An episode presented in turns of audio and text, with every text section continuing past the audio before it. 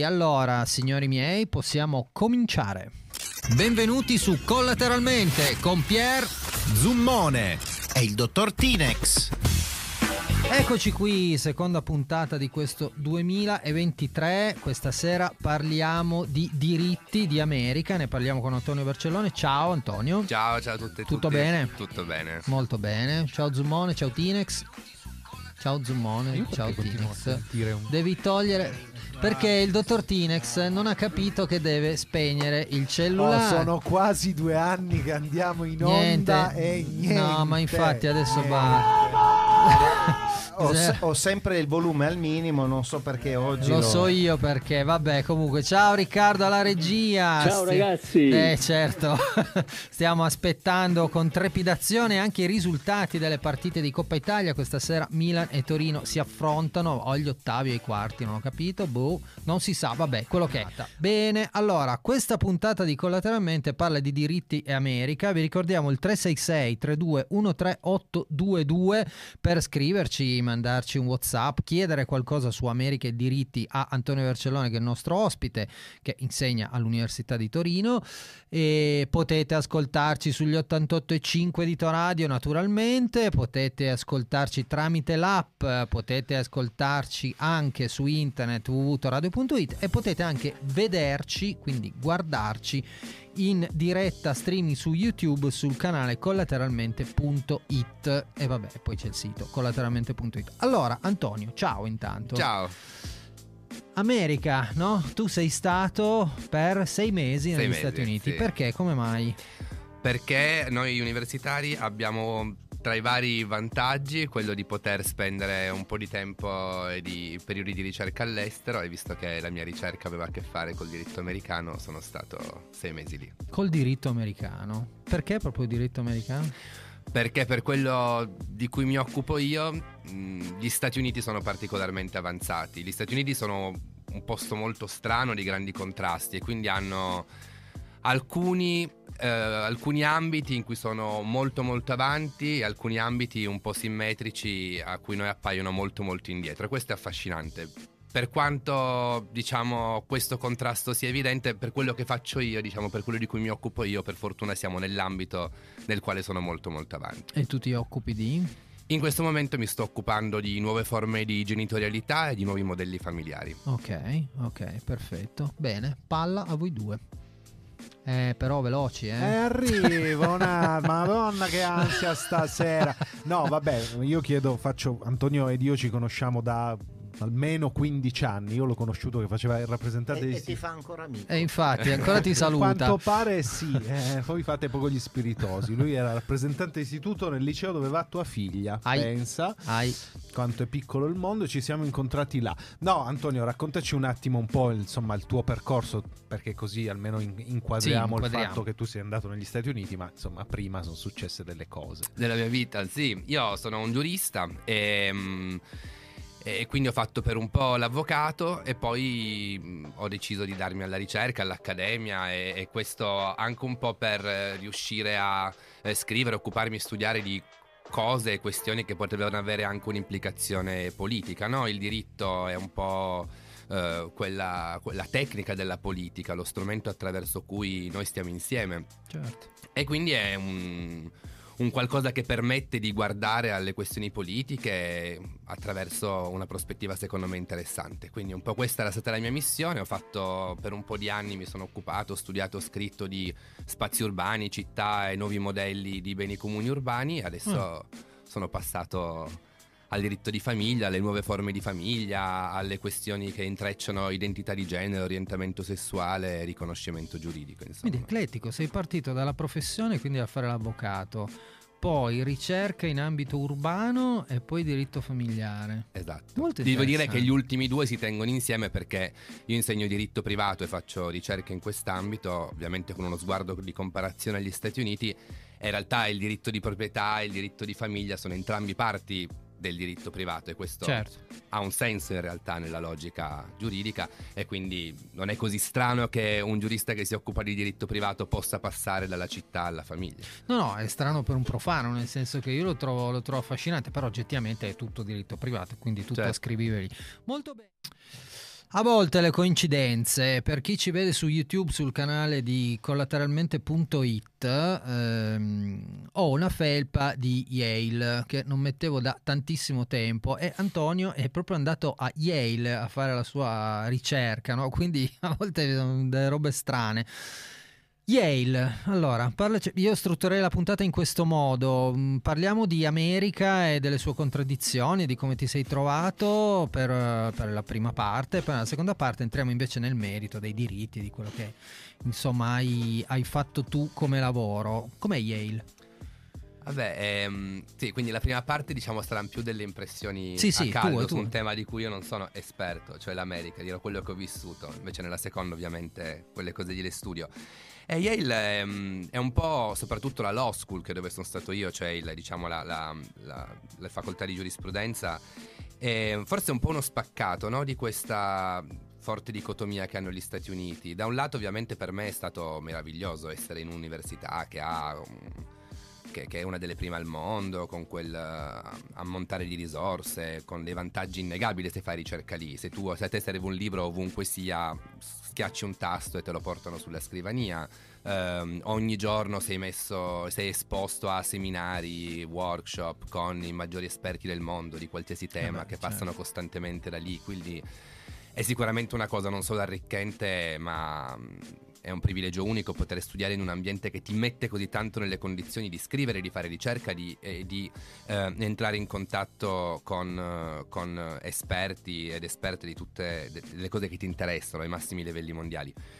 D'altra parte ovviamente questo sconta il fatto che ti rendi conto di essere in un'istituzione estremamente elitistica e che un po' è anche usata dagli Stati Uniti, questa come tutte queste altre grandi eh, università, pensiamo a Harvard, Princeton o Stanford, come degli strumenti un po' di egemonia e di soft power per gli Stati Uniti. Eh, pensiamo soltanto che se tu non prendi un master o un dottorato a Harvard o a Yale, io mi, mi occupo di diritto, quindi penso al mio ambito, però immagino che sia così anche per altre materie, è molto difficile che tu possa avere un posto di rilievo in uno dei paesi ad egemonia americana che non siano l'Europa. Ad esempio eh, avevo colleghi lì di Israele che stavano facendo il dottorato e mi raccontavano che se tu vuoi diventare professore di diritto in Israele devi andare negli Stati Uniti, andare a Yale, ad Harvard, prenderti un L L M o un, o un dottorato e poi dopo puoi tornare nel tuo paese a fare il professore di diritto o qualsiasi posizione di alto livello di amministrazione pubblica, o, e questo vale anche per molti paesi del centro e del Sud America, quindi in qualche modo sono anche dei... In questo senso noi non, non subiamo questa egemonia, possiamo dire, no. cioè l'Italia. Ma l'Italia solo perché è Europa, sai, l'Europa occidentale dagli Stati Uniti è considerata non così tanto, diciamo, inferiore da necessitare un lavaggio di eh, però su Israele non l'avrei detto. Beh, come no, dai, cioè, se c'è un'egemonia, se c'è un paese no, egemonico non in Israele, sull'egemonia, sulla considerarli inferiori. No, ma li considerano no. un luogo, probabilmente, adesso io queste sono mie assunzioni senza fondamento, di mera impressione, ma probabilmente l'esercizio del, dell'egemonia culturale in un territorio che è tutto sommato in un contesto che tutti conosciamo richiede anche la formazione di classi dirigenti convinte che il modello americano e cioè, che quel tipo di struttura mentale sia quello uh, che, che, che è quello corretto, giusto, da tramandare. Il Tinex ha annuito perché è stato nel Mossad. Il Tinex, il Tinex è nel Mossad, non è stato. È chiaro. Va bene, eh, guarda, questa chiacchierata è molto interessante perché io ho dovuto, cioè ho dovuto, no, non ho dovuto, ma ho, ho cambiato radicalmente idea nei confronti degli Stati Uniti nel corso della mia vita, perché da ragazzino ero veramente affascinato dal, da, da questa egemonia de, degli Stati Uniti, Rambo, Rocky, tutta la cinematografia di, di Hollywood eccetera. Adesso invece provo veramente orrore in certi casi e per certe cose, perché poi non bisogna neanche generalizzare troppo, ma provo un certo orrore per alcuni così modelli di sviluppo che mi, mi lasciano molto molto perplesso. Va bene. tre sei sei tre due uno tre otto due due se volete mandarci un WhatsApp. Parliamo di America e diritti. Adesso stiamo parlando più di America che di diritti, ma poi ne parliamo anche nella seconda parte dei diritti, perché ci sembra anche importante, soprattutto in tempi come questi, che mi sembra che i diritti vengano un po' calpestati dalle parti di, del Brasile, robe di questo genere, cercano di fare assalti. Ah, sono ragazzi. Sono ragazzate, in effetti, poca roba. Va bene, passo la palla al dottor Tinex. Ma io ho ancora una curiosità, no? Perché mh, parlando di Yale, dell'università, è anche un po' il mio ambito di lavoro. È una domanda difficile, però tu provaci lo stesso. Eh, beh, è difficile, ma... lo devi far giudicare a lui. No, eh beh, ma me ne rendo conto da solo, perché la domanda è questa qua, se me la lasci fare. Eh, certo, certo. E, mh, visto che tu ti occupi proprio anche di comparazione proprio tra Italia e, eh, e Stati Uniti, a livello universitario, che cosa manca a noi di loro e a loro di noi a livello universitario? E o non è una domanda difficile? Se puoi rispondere senza venire poi querelato successivamente. Tutti e due, probabilmente. No, allora, io non penso che si possa impostare eh, su cosa manca a noi e cosa manca a loro. Penso che un po' l'idea sia quella di um, far emergere pregi e difetti dei due sistemi, che sono però una scelta politica, e quindi poi lì dipende da questo.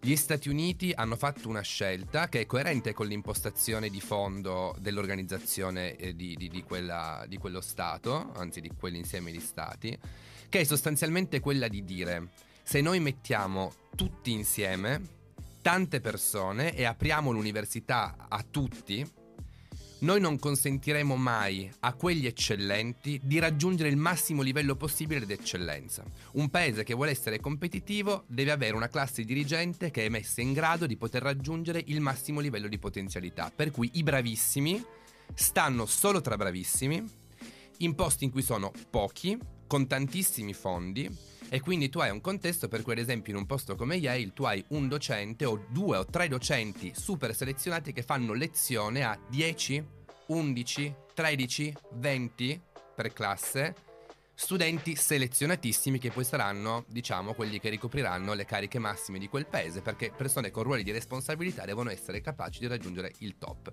Ma gli altri, che per condizioni sociali o economiche o qualsiasi altra non possono arrivare a quel livello, sono lasciati indietro. L'Europa ha fatto una scelta diversa, cioè si è detto: se noi apriamo a tutti e mettiamo insieme i bravissimi con quelli un po' più scarsetti, che spesso però sono scarsi non perché lo sono i John C- cioè perché sono nati scarsi, anche perché magari provengono da contesti o da situazioni che non hanno permesso di fare esperienze che le abbiano consentito a una certa età di avere certe, certe capacità, il livello medio sarà più alto, i bravissimi non raggiungeranno mai l'eccellenza, o meno statisticamente la raggiungeranno, quelli un po' meno bravi non raggiungeranno mai il, veramente il baratro, ma troviamo una media che sia leggermente più alta, e questa è un'idea di università più democratica, probabilmente. Ora, è anche vero che nell'università italiana io, quando insegno, mi trovo davanti a duecento, cento, centocinquanta studenti e mi rendo conto che per gli otto, dieci più bravi di quella classe quella lezione può essere ad un livello leggermente più basso. Non posso fare lavori individualizzati, non posso fare tutta una serie di lavori che negli Stati Uniti, in quelle università, vengono fatte. È una scelta politica. Si potrebbe forse immaginare di inserire in un sistema aperto e democratico un qualche meccanismo che consenta ai bravissimi di avere, reclutati esclusivamente per merito, magari nell'ambito di un percorso universitario che li valuti per un po', magari negli ultimi due anni in alcuni percorsi, alcune cose che permetta loro di raggiungere dei livelli adeguati. Certo, questo è un dibattito enorme che richiederebbe di pensare l'intera università, però sono due scelte politiche, diciamo. L'una non può tenere l'altra, perché se tu vuoi tre professori bravissimi con dieci studenti tutti insieme, non puoi avere un'università democratica, perché non ci sono questi soldi.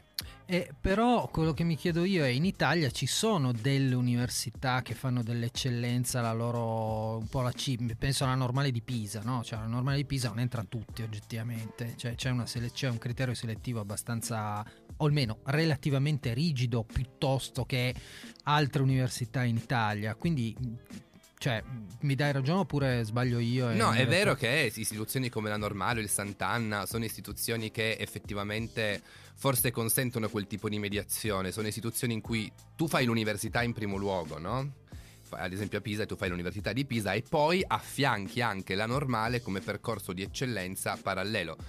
Mm, ci sono state anche, devo dire, negli ultimi anni, eh, non so se avete visto, poi io non conosco bene la vicenda delle proteste rispetto ai meccanismi di competizione che li sono creati lì dentro da parte degli studenti, però sì. essenzialmente è senz'altro una delle istituzioni più prestigiose di questo paese, e in questo senso forse quello, non lo so, non, mi sono, non ci ho mai pensato molto, potrebbe essere un modello virtuoso, no? Tutti fanno l'università insieme e i più bravi hanno anche un percorso parallelo. Mm. Ehm...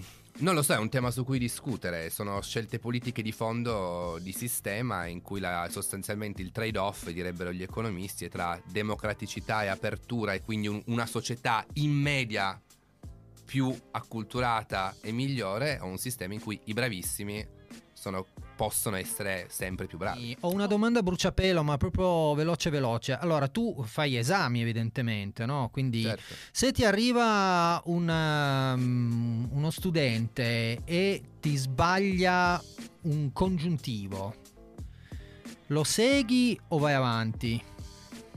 Diciamo che... Dipende se è un esame orale o scritto, vale? No, può, può succede, eh, ogni tanto bisogna anche scontare il fatto che eh, le modalità di fare l'esame in Italia, e forse in questo senso diciamo il modello statunitense è sicuramente meglio, proprio perché tu hai davanti centocinquanta duecento studenti per corso, puoi garantire un esame che sono quindici venti minuti in cui lo studente deve parlare, sono situazioni molto prestazionali, quindi l'agitazione spesso gioca un ruolo fondamentale, quindi... in qualche modo lo sconto agitazione lo, lo devi sempre okay, dare. Ti seguo ma non mi scappi. Dopo, diciamo per, scritto. Dopo di, l'esame scritto tendenzialmente non dovresti, non, no, non puoi. Se diciamo già l'esame è claudicante, anche il congiuntivo è sbagliato, no. Se sbagli un congiuntivo perché stai scrivendo di fretta, l'esame è fatto molto bene, non ti seguo. Okay, però di base bene. Diciamo che può avere senz'altro un peso. Eh. Ok, va bene, vai. Io seguirei tu. Ma, ah, eh, ma io infatti non potrei mai fare tuo, professore, non, tuo... non sono un educatore. Io terrei anche uno stiletto. ma, ma voi due siete peggio di Hitler, sì, sì, sì, dico solo questo. Sulla grammatica sì, vai. No, allora, tornando all'America, ad Antonio una domanda più di colore, nel senso che abbiamo parlato tanto di università, mi sembra molto interessante, però raccontaci due cose della vita al di fuori sì, dell'università sì, che sì. hai percepito, perché io ho visto New York, ma New York non è l'America, e quindi... Questa è una domanda vasta, quindi non saprei da che parte partire. Forse la questione di New York è interessante. Io non sono d'accordo che New York non sia l'America. Cioè, New York è molto più l'America di quanto Berlino sia la Germania, Parigi sia la Francia o Londra mm. sia il Regno Unito.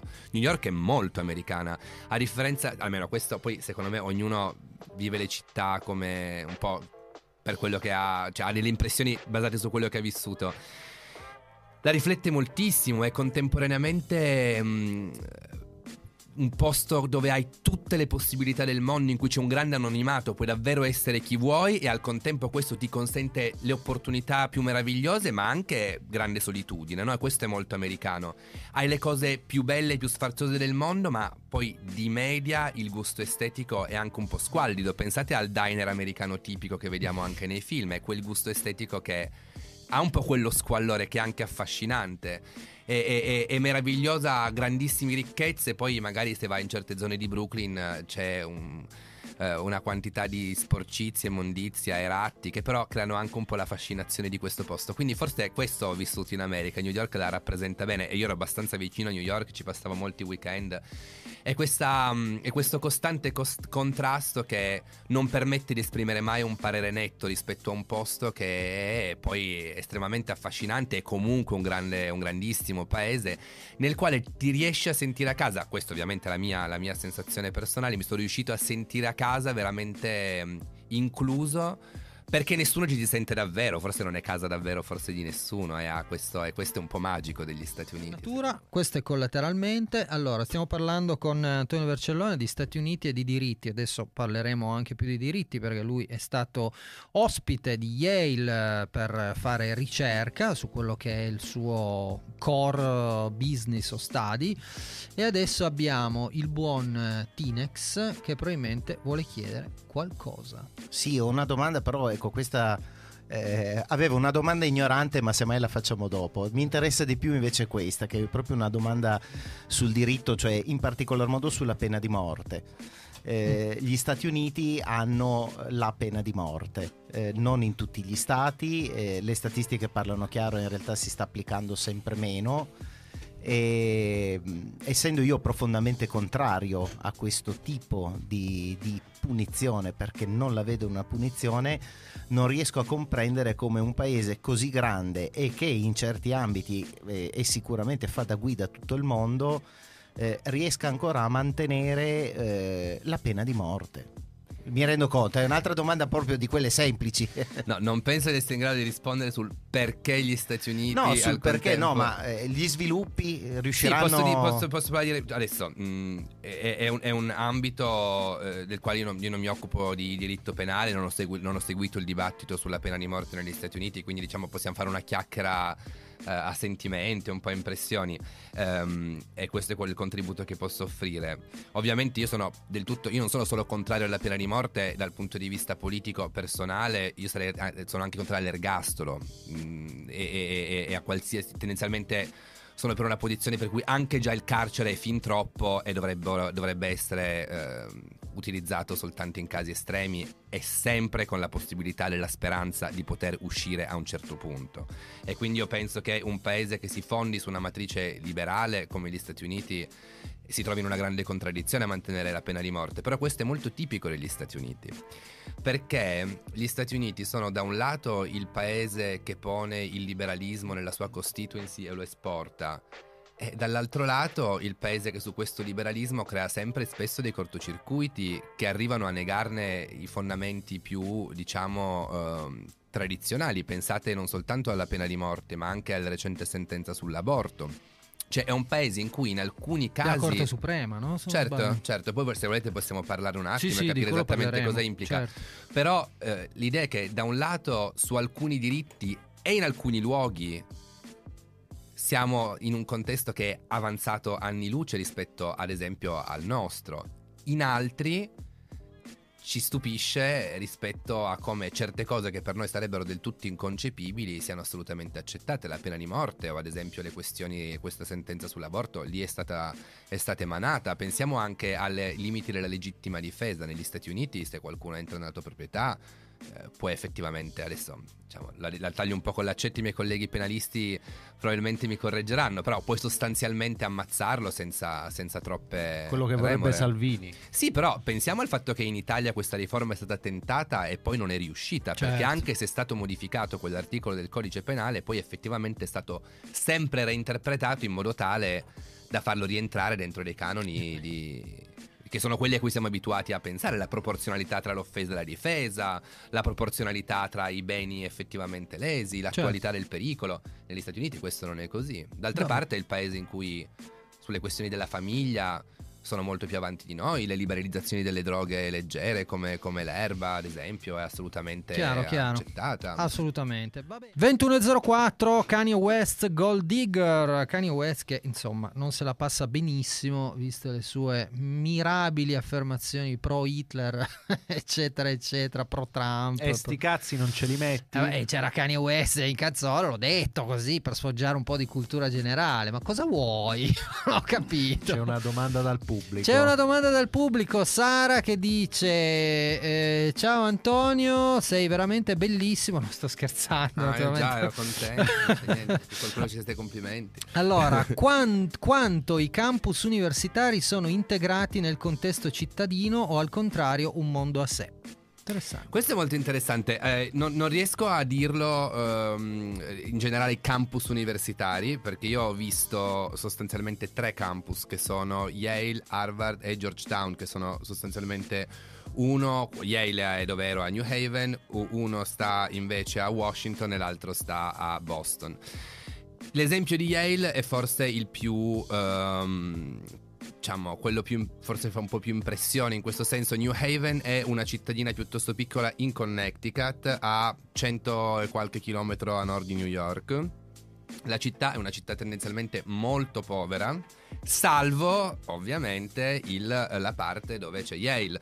Il campus è sta più o meno nella parte centrale, poi c'è un'altra zona che è molto grande, c'è un'altra zona retrostante al campus che si espande verso, verso tutta una parte della città, che è dove vivono tutti quelli che più o meno circuitano intorno a Yale. Quindi limousine, Lamborghini. No, no, no, no, no, no, no, no, è abbastanza normale la situazione, però chiaramente diciamo persone che eh, sono dentro quel tipo di strutture, soprattutto ricercatori, professori vivono in quest'area, quella dove vivevo io, se no gli studenti vivono nei college in campus e eh, nel campus. Il resto de- e quindi queste zone sono molto carine e, e, e tutto sommato hanno un'area di zone ricche, poi il campus è splendido ovviamente, tutto neogotico eccetera. Il resto della città è una città molto povera, con gravissimi problemi di dipendenza, perché poi c'è la crisi degli oppioi negli Stati Uniti, non so se sapete di cosa è successo, cioè. Quindi questo, il, il Connecticut e New Haven, questo posto è uno dei posti dove c'è più questa crisi, ma queste due aree della città, quella delle persone con problemi di tossicodipendenza e quindi anche con problemi sanitari grossi. Voi considerate che il sistema sanitario statunitense non cura tutti, quindi insomma c'è un pezzo di città che è un pezzo di città di estrema povertà e un altro pezzo di città è Yale, ed è molto molto dicotomico, e questo a Yale è, è così, a New Haven è così. E questo mi sembra rispecchiato abbastanza anche a, a, a Boston e a Washington, con la differenza che se, quindi nei campus di Georgetown e di Harvard, con la differenza che se Yale sta in una cittadina piccola, tendenzialmente povera, costituendo l'isola ricca di questa cittadina, Boston e, eh, e Washington sono delle grandi città tendenzialmente ricche, e questi campus sono parte di sono, sono un po' un'area separata di queste grandi città, e quindi forse lì è meno eh, evidente questa, questa dicotomia, che invece a New Haven è molto molto molto evidente. Ci sono delle aree di città in cui semplicemente non vai, non se vai, stai certo. da Yale. Chiaro. E, e, e le persone che vivono in queste aree della città non è che vadano proprio tanto in campus. No, certo. Considerato anche che il campus ha dei sistemi di protezione, di difesa dal, dalle persone che possono essere tendenzialmente pericolose. Noi sappiamo che decoro, povertà e pericolosità, diciamo, secondo una certa narrativa stanno insieme. Yale ha la sua polizia, la Yale Police, che spesso può accompagnare anche a casa le studentesse e gli studenti che non si sentono sicuri, ha i suoi sistemi di eh, sicurezza, essendo un'università privata. A differenza di quello che avviene in Italia, qui chiunque può entrare nel, nel se uno vuole andare qua a Torino, a Palazzo Nuovo, al campo Einaudi, chiunque può entrare, anche che non sia uno studente, un professore, no? Eh, si è visto, tra l'altro, ultimamente anche con risultati dovrebbe abbastanza essere così, certo. E, e, e a Yale tu hai la card che ti apre le porte, o comunque una persona che non è uno studente o un docente o, o un Yale affiliate, diciamo, non ci entra. Ok, va bene, ti ha, ti ha risposto Sara. Chiediamo tutti scusa per la risposta che ti ha dato Riccardo Torino. Era lui che ti ha risposto su WhatsApp. Bene, abbiamo indugiato sulle questioni più prettamente americane di vita vissuta di, di Antonio. Adesso però veniamo un po' al core della, della puntata, cioè i diritti, gli Stati Uniti e le differenze tra. E quindi passo la palla a quelli seri, Tinex e Zummone. Quelli seri? No, seri. Vabbè, allora, rispetto a quello che hai accennato, di quello che è, è il tuo ambito di studio, di approfondimento di questa parte della tua vita e carriera, e quindi tutto il tema del diritto di famiglia, omogenere... no, non la sopra mai... omogenitorialità. Ah, bravo, si vede che lui lo studia, eh, eh. non sa pronunciare. No, mh, io partirei da una questione molto semplice, cioè iniziamo a mettere un po' di paletti per capire in che ambito ci stiamo muovendo e che cosa riguarda, perché magari chi ci ascolta non, non, non è così ferrato in materia. Va bene, diciamo che um, l'Italia ha una concezione di genitorialità e di quindi di chi possa essere riconosciuto come genitore, che è nel mondo occidentale forse la più strana, perché la più retrograda è quella ancora ancorata a un modello che forse andava bene negli anni sessanta. Cioè l'idea che in Italia puoi essere genitore, a, a ricordi, diciamo, salvo poi evoluzioni che ci sono state molto complesse di cui possiamo parlare, tendenzialmente se sei una coppia eterosessuale sposata, e puoi diventare genitore eh, se riesci a riprodurti biologicamente o eh, diciamo attraverso un rapporto sessuale o eventualmente attraverso delle procedure di procreazione medicalmente assistita, alle quali puoi accedere solo se sei una coppia eterosessuale sposata, oppure attraverso un percorso di adozione. La verità è che questa cosa è piuttosto strana, perché ci sono tutta una serie di situazioni nelle quali le persone vivono dei contesti familiari le quali non possono accedere alla filiazione e quindi alla genitorialità. Pensiamo alle coppie omosessuali, pensiamo alle persone single, pensiamo alle persone, ad esempio, che sono in coppia ma non sono sposate. Ma pensiamo anche alle persone che non vivono situazioni di coppia ma che vivono situazioni che eccedono la coppia. Adesso il poliamore è un tema, ad esempio, no? Oppure pensiamo alle famiglie poligamiche che sono in Italia adesso esistenti alla luce del fatto che eh, c'è un'interculturalità per fortuna sempre maggiore anche nel nostro paese. Oppure a unioni, nelle, oppure anche a situazioni nelle quali, per i più svariati casi della vita, un minore sia cresciuto da qualcuno che non è il suo genitore legale. Questo è stato poi il tema principale che io ho studiato. Mettiamo il fatto che un nonno cresca il figlio di mh, proprio, del proprio che cresca il figlio del proprio figlio, diciamo, il proprio nipote, perché temporaneamente il proprio, il proprio figlio non è in grado di crescerlo, mettiamo abbia una tossicodipendenza. O mettiamo, e questa è, un altro, è un'altra situazione, il caso in cui in famiglie ricomposte un bambino senta di avere tre genitori, il, la madre, il padre e il nuovo compagno della madre, che tutti d'accordo decidono che possono tutti e tre esercitare funzioni genitoriali. La verità è che oggi l'idea che la famiglia siano due persone che si sposano e attraverso un rapporto sessuale fanno un figlio non esiste più nella realtà. E in Italia c'è uno scollamento totale tra la realtà e il diritto nel continuare a pensare che funzioni così, e questo ha quale risultato unico la negazione dell'attribuzione della genitorialità a persone che sono effettivamente genitori e crescono effettivamente quei bambini che vedono privarsi il riconoscimento di un genitore. Quindi è molto violento nei confronti dei minori quello che facciamo, siamo un paese violento nei confronti dei bambini. Negli Stati Uniti, al netto di tutta una serie di altre considerazioni che possono essere fatte, questo non accade.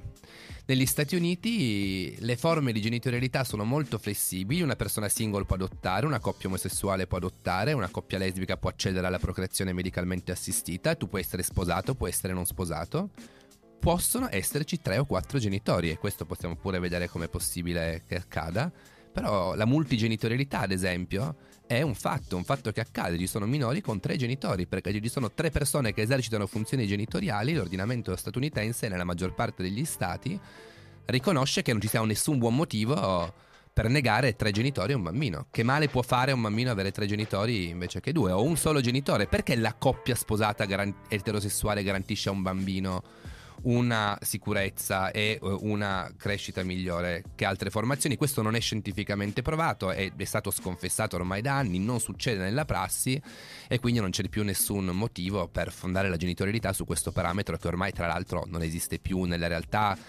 come unico parametro di genitorialità. È una negazione della realtà, oltre che del diritto delle, delle persone, e in più eh, la cosa però strana è che lo stesso Stato che è così liberale, diciamo, eh, nei confronti della genitorialità, poi ha una Corte Suprema che avalla il fatto che gli Stati, se vogliono, possono mettere fuori legge l'aborto, e questa è una delle contraddizioni che, mi, che mi lascia più, più perplesso. Natura, vi ricordo il tre sei sei, tre due tre, uno otto due due per scriverci. Stiamo parlando di diritto e di America, lo stiamo facendo con Antonio Barcellone.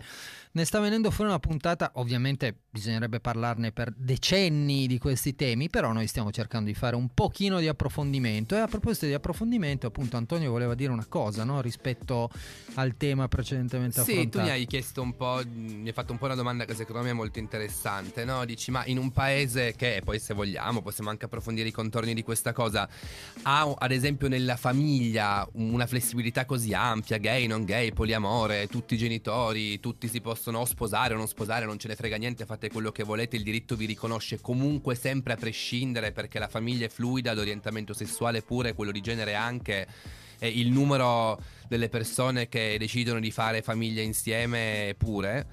Però tu mi dici, c'è questo, che chiaramente anni luce più avanti di noi, ma stiamo parlando dello stesso paese che ha appena...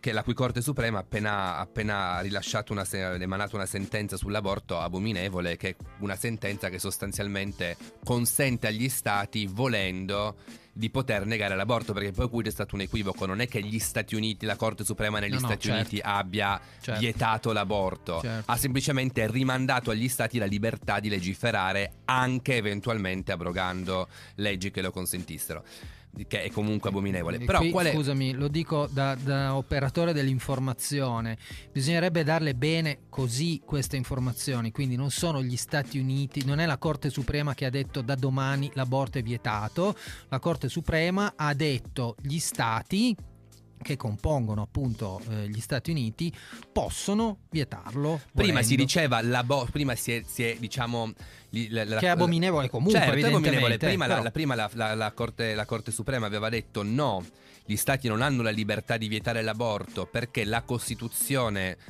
a livello federale impone l'aborto come la possibilità di accesso all'aborto come un diritto costituzionalmente protetto di tutti, quindi gli stati non hanno libertà. E, anzi di tutte si dovrebbe dire, e esatto. successivamente ehm, invece adesso la, la, la conservatrice della Corte Suprema ha detto no, gli stati hanno libertà, quindi stati molto conservatori possono, come sta succedendo effettivamente, eh, prevedere il divieto di aborto, comunque renderlo molto poco accessibile, restringere nell'applicazione fino a rendere questo eserci- di, di, l'esercizio di questo diritto molto difficile o non esercitabile. Però secondo me è molto interessante, adesso io non so spiegare esattamente il perché questo accada e penso che ci vorrebbero tre quattro anni di ricerca solo per riuscire a rispondere a questa, a questa cosa, e magari ci sono colleghe e colleghi che lo stanno già facendo e che potranno spiegarlo meglio. Però una cosa che ho notato interessante è la asimmetria che c'è tra Stati Uniti e Italia proprio su questi due temi, questione L G B T, famiglie allargate, la famiglia un po' di tutti i colori, tutti i numeri e tutti gli orientamenti sessuali, e l'aborto. Negli Stati Uniti sarebbe impensabile, anche per una Corte Suprema estremamente, estremamente di destra, ribaltare i diritti che le persone L G B T hanno acquistato negli Stati Uniti. Io parlavo con una, con una professoressa di Harvard che mi ha detto no, guarda, possiamo, cioè, sull'aborto è concepibile che abbiano fatto questo passaggio, ma da domani, ma sarebbe impensabile per come è strutturata la società americana che da domani, ad esempio, la Corte Suprema facesse un overrule, cioè facesse un, un modificasse la sua giurisprudenza sul matrimonio gay, o sulla poss- e quindi implica anche la possibilità per le persone omosessuali di avere figli. Non è pensabile, perché non ci sarebbe sufficientemente consenso, è talmente permeato nel tessuto sociale che anche la persona più di destra di tutte non gli viene in mente di spazzare via una cosa di questo tipo. In Italia, se nota, e poi ovviamente i diritti vanno difesi, niente può essere dato per scontato, però in Italia è, è, un, po lo, è, un, po', è un po' l'altro, è un po' esattamente l'opposto. Cioè è del tutto concepibile, pensabile, anche verbalizzabile in modo assolutamente inammissibile il fatto che tu dica no, però dai, le persone omosessuali non possono sposarsi, o comunque non possono proprio sposarsi davvero, non possono avere figli, la famiglia è quella roba lì che sono un uomo e una donna che si sposano, eccetera eccetera, e tutto quello che sta fuori o non è ammissibile, o se è ammissibile è difficilissimo. Però invece sull'aborto, per varie ragioni, anche per il fatto che le, le, la, la conquista dell'aborto è stato frutto di, diciamo, un movimento popolare, un, certo. è, è tutta una serie di cose, e nemmeno, diciamo, il governo eh, più di destra della storia repubblicana è riusci- potrebbe... Pure Giorgia Meloni, quando è andata al governo, ha dovuto dire addirittura, se non quattro cinque volte, chiarire io sull'aborto non torno indietro, non ho intenzione non di... ricordo, fece e questa cosa non una... toccherò la centonovantaquattro. Poi questo non, non, vuol dire che, non vuol dire che possano assolutamente fare delle cose abominevoli per cui poi nei fatti eh, riducano l'accesso, eccetera, eccetera. Però, diciamo, la presidente più di destra di questo paese... non ha nessuna dif- deve dire, per mantenere il consenso, che l'aborto non lo tocca, ma può invece, le coppie gay non si possono sposare, non possono avere figli, eccetera. Negli Stati Uniti è esattamente l'opposto. Esattamente l'opposto. Esattamente l'opposto. Siamo con Antonio Barcellone, parliamo di diritti e di America. Zummone, sempre no, a te o, seco- o a Tinex? Secondo a me a questo punto lanciamo, collegandoci a quello che abbiamo detto fino adesso, un appuntamento che c'è la prossima settimana, ah, sì, certo, che mi sembra certo. molto azzeccato. Certo, cosa succede la grazie prossima per, settimana? Grazie per consentirmi il marchettone. La no, prossima eh. settimana all'Università di Torino, al campus Luigi Einaudi, Lungo Dora Siena cento, dalle undici alle tredici presenteremo un libro che abbiamo curato eh, Marco Pellissero ed io, eh, nel quale hanno scritto studiosi e studiosi, attivisti, attivisti, avvocati che si occupano proprio degli intrecci tra eh, persone L G B T Q I più e diritto, che costituisce una specie di primo manuale che racconta lo stato dell'arte dell'ordinamento italiano rispetto a tutte queste questioni. Parliamo in quel libro di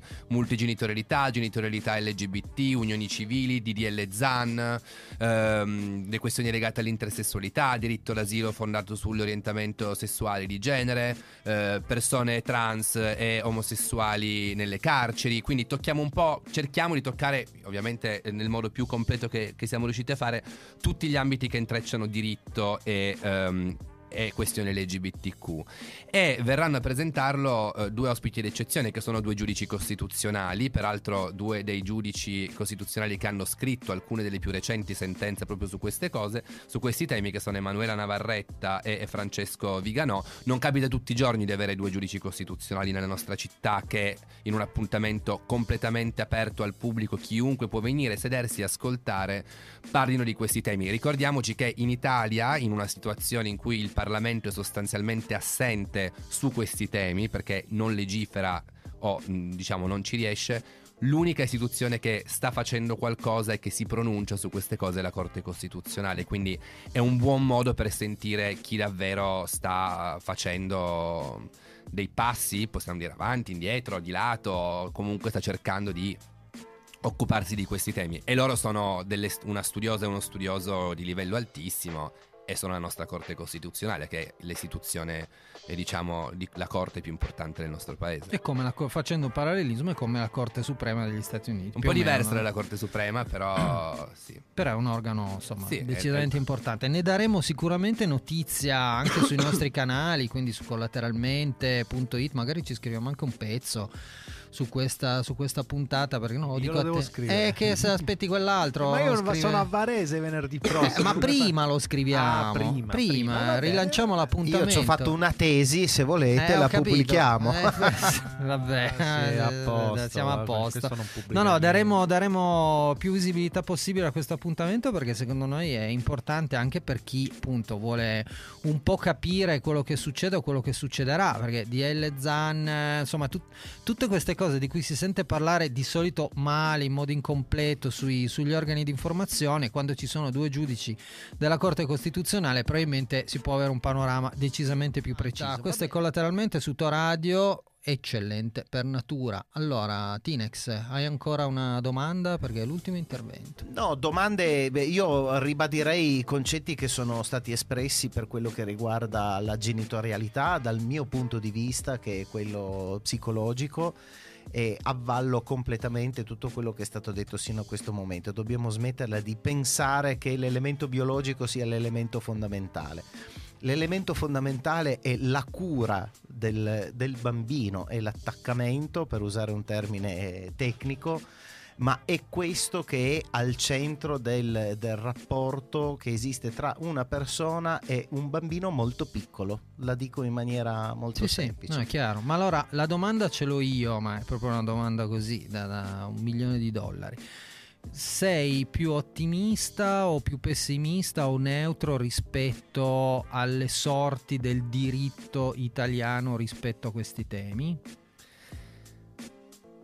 Diciamo che se non tentassi di essere ottimista verrebbe meno la ragion d'essere del lavoro che tento di fare, che è sostanzialmente quello di importare queste teorie e, questa, e queste buone pratiche eh, che gli Stati Uniti hanno rispetto a questo specifico settore, quello del riconoscimento della genitorialità, anche in Italia. Se non auspicassi che questo possa portare un cambiamento, non lo farei.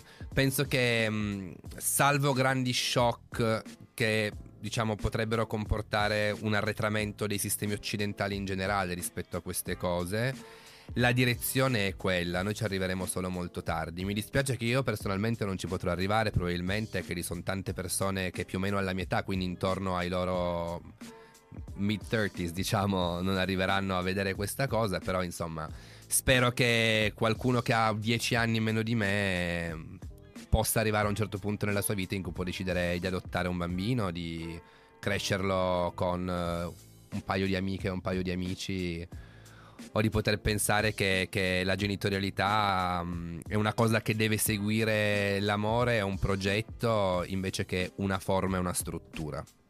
E speriamo che questo possa succedere il più in fretta possibile. Bisogna essere ottimisti, perché l'ottimismo è l'unica cosa che ci consente di lottare, ognuno con i propri strumenti, no? Il mio è quello di provare a scrivere di queste cose. E...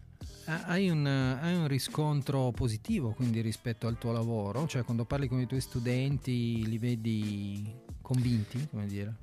La, la questione è che gli studenti e, e le studentesse hanno una, sono molto giovani, quindi in realtà um, loro sono quasi più stupiti quando magari il primo anno scoprono che l'ordinamento italiano è molto strano ed è un outlier rispetto agli altri ordinamenti occidentali, e che le persone omosessuali non Ma possono perché adottare. Fosse per loro non si porrebbero il problema. No, no, ah. per loro è assolutamente inconcepibile, cioè non capiscono come sia possibile che sia così, perché poi sono anche, i ragazzi adesso sono molto internazionalizzati, quindi no, vedono come persone in altre parti del mondo questa cosa, cioè in altre parti del mondo occidentale o in alcune parti del mondo questa cosa sia assolutamente normale, per noi no, quindi diciamo questo fa ben sperare, ecco. Chiaro. Sei, e in pochi casi come questo mi è venuta proprio un po' di tristezza nel dire che abbiamo praticamente concluso, perché è stata una puntata super interessante e eh, credo che ci farà molto piacere rinvitarti, perché è stata proprio veramente molto bella, quindi grazie per essere stato con noi. Grazie a voi davvero, e sarò veramente contento di poter tornare. Invidio i tuoi studenti. E, Tinex, sei contento? Sei soddisfatto? Sono contentissimo e sono molto contento di aver conosciuto il nostro ospite. Bene. Eh, che ha detto delle cose fondamentali e che io credo in, nelle quali credo molto, quindi spero proprio che la prossima volta che verrai a trovarci ci potrai raccontare anche di novità importanti. Speriamo, speriamo, speriamo, speriamo. Zummone, sei contento? Molto dispiaciuto di non poter andare venerdì al campus alle undici del mattino, però ci andrà qualcun altro, qualcuno che ci ascolta. Io di sicuro. Cosa c'è? Cui... La partita di cricket. Ci con tua sorella la, ecco basta, volava moltissimo, eh, delicatissimo infatti. Riccardo, grazie alla regia, ci sentiamo mercoledì prossimo.